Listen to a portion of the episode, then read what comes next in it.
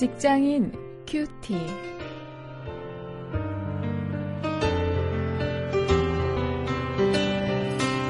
여러분 안녕하십니까? 여러분과 함께 말씀 나눌 원종일입니다. 오늘은 느헤미야 13장 15절부터 22절까지 말씀을 가지고 일과 안식의 주제로 함께 말씀을 생각하시겠습니다. 오늘의 제목은 안식일을 철저히 지키라입니다.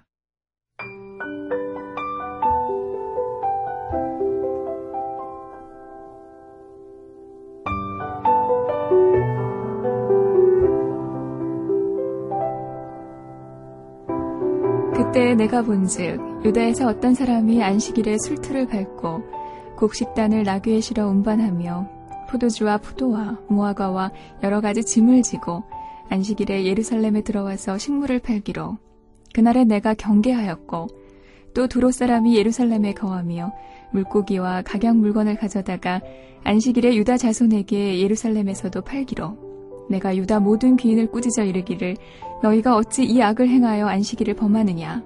너희 열조가 이같이 행하지 아니하였느냐? 그러므로 우리 하나님이 이 모든 재앙으로 우리와 이 성읍에 내리신 것이 아니냐? 이제 너희가 오히려 안식일을 범하여 진노가 이스라엘에게 임함이 더욱 심하게 하는도다 하고, 안식일 전 예루살렘 성문이 어두워갈 때에 내가 명하여 성문을 닫고 안식일이 지나기 전에는 열지 말라 하고, 내 종자 두어 사람을 성문마다 세워서 안식일에 아무 짐도 들어오지 못하게 하매, 장사들과 각양 물건 파는 자들이 한두 번 예루살렘 성 밖에서 잠으로 내가 경계하여 이르기를, 너희가 어찌하여 성 밑에서 자느냐?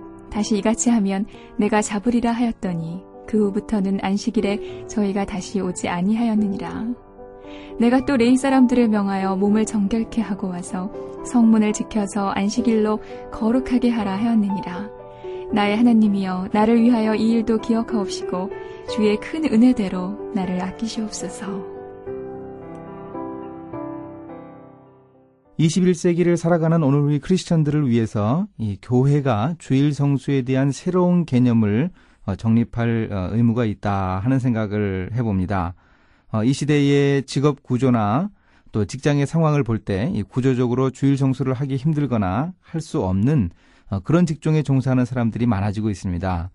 연중 무휴인 직종이 증가하고, 또 교대 근무제가 확산되고, 프리랜서의 증가, 이런 것들이 점점 주일에 쉴 수 없는 사람들을 늘어나게 하죠. 또 자기가 쉬기 원해도 공익을 위해서 주일에도 근무해야 하는 사람들이 있습니다. 공공시설에 근무를 하거나 교통업에 종사하는 분들도 그렇고요. 의약업에 종사하는 분들도 더욱 많이 늘어나고 있는 실정입니다. 이 에스라와 느헤미야도 개혁운동을 계속해왔지만 이스라엘 백성들 중에는 가장 기본적인 율법의 준수사항인 그 안식일 성수마저 제대로 하지 못하는 그런 사람들이 있었습니다. 모든 사람들은 아니었지만 안식일에 일을 하는 사람들이 있었던 것입니다. 유대인들 중에 안식일에 일을 했을 뿐만 아니라 이방인들도 안식일에 예루살렘에 와서 물건을 팔고 있었습니다. 유대인들이 안식일에도 물건을 구입하니까 장사를 하는 사람들이 있었던 것이죠. 이런 모습이, 이런 느헤미야 시대의 모습이 바로 오늘날 우리 크리스천들의 문제를 그대로 보여준다고 생각을 합니다. 이 사태를 제대로 파악한 느헤미야는 안식일 준수를 위한 강경책을 썼습니다. 먼저 유다의 지도층을 꾸짖었습니다. 그리고 아예 안식일이 시작되는 금요일 저녁에는 예루살렘 성문을 닫아버렸습니다. 안식일 전날에 성 밖에서 잠을 자는 자들에게도 엄포를 놓아서 다시는 오지 못하게 했습니다. 또 레위인들이 책임을 지고 성문을 지키면서 안식일에 일하지 못하도록 강경한 조치를 취하기도 했습니다. 그것이 18절부터 22절까지 차례대로 기록되어 있죠. 오늘날 교회가 주일 성수에 대해 강조해야 하는 이유는, 이 주일 성수는 단순히 일을 하지 않고 쉰다는 그 휴식의 의미만이 아니고 이 구원의 본질과 관계된 기독교 신앙의 가장 기본적인 문제를 담고 있기 때문이죠. 하나님은 천지를 창조하신 후에 안식하시면서 인간이 궁극적으로 안식할 그 영원한 천국의 삶을 보여주셨습니다. 우리는 이 주일에 안식하면서 하나님이 궁극적으로 의도하신 그 안식을 미리 맛보는 것임을 꼭 기억할 수 있어야 합니다.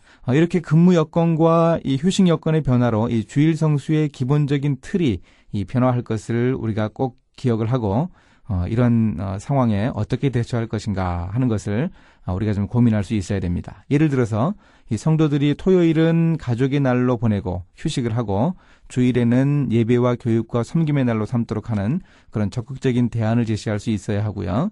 또 한 가지 우리가 생각해야 할 것은 서비스업에 종사하는 성도들은 더욱 고단하고 더욱 힘든 상황에서 일해야 합니다.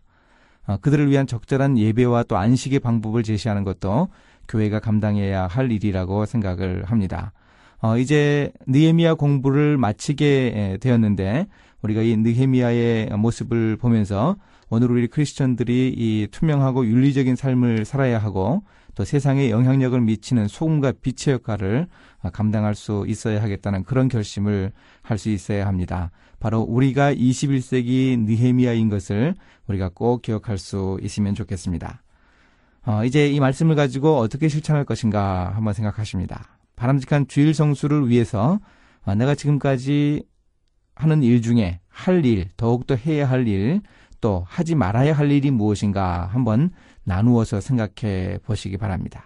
이제 기도하시겠습니다. 하나님, 주일 성수를 통해서 하나님을 믿는 성도들의 기본적인 정체성을 드러낼 수 있어야겠습니다. 바람직한 주일 성수를 할 수 있는 그런 크리스천 직업인이 될 수 있도록 인도해 주시옵소서. 예수님의 이름으로 기도합니다. 아멘.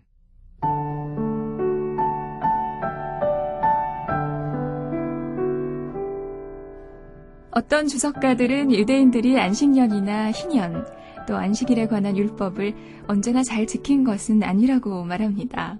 특히 안식년과 같은 경우 거의 지키지 않았다고 보고 있죠. 70년 포로기가 바로 유대인들이 지키지 않은 안식년을 한꺼번에 지키는 것이라고 보는 역대기 기자의 사관을 보아도 알 수 있습니다. 오늘 우리 시대 역시 주일 성수에 대한 새로운 전기가 마련되어야 할 때가 되었어요. 사람들의 직업이 7일을 주기로 하루씩 쉬는 업종에서 연중 무휴 직종이나 교대 근무제 또는 이 프리랜서의 확대 등과 같이 기존의 주일 성수 개념이 적용되기 힘든 직종들이 늘어가고 있고요. 그리고 공익을 위해 주일에도 근무해야 하는 사람도 많이 늘어나고 있기 때문입니다.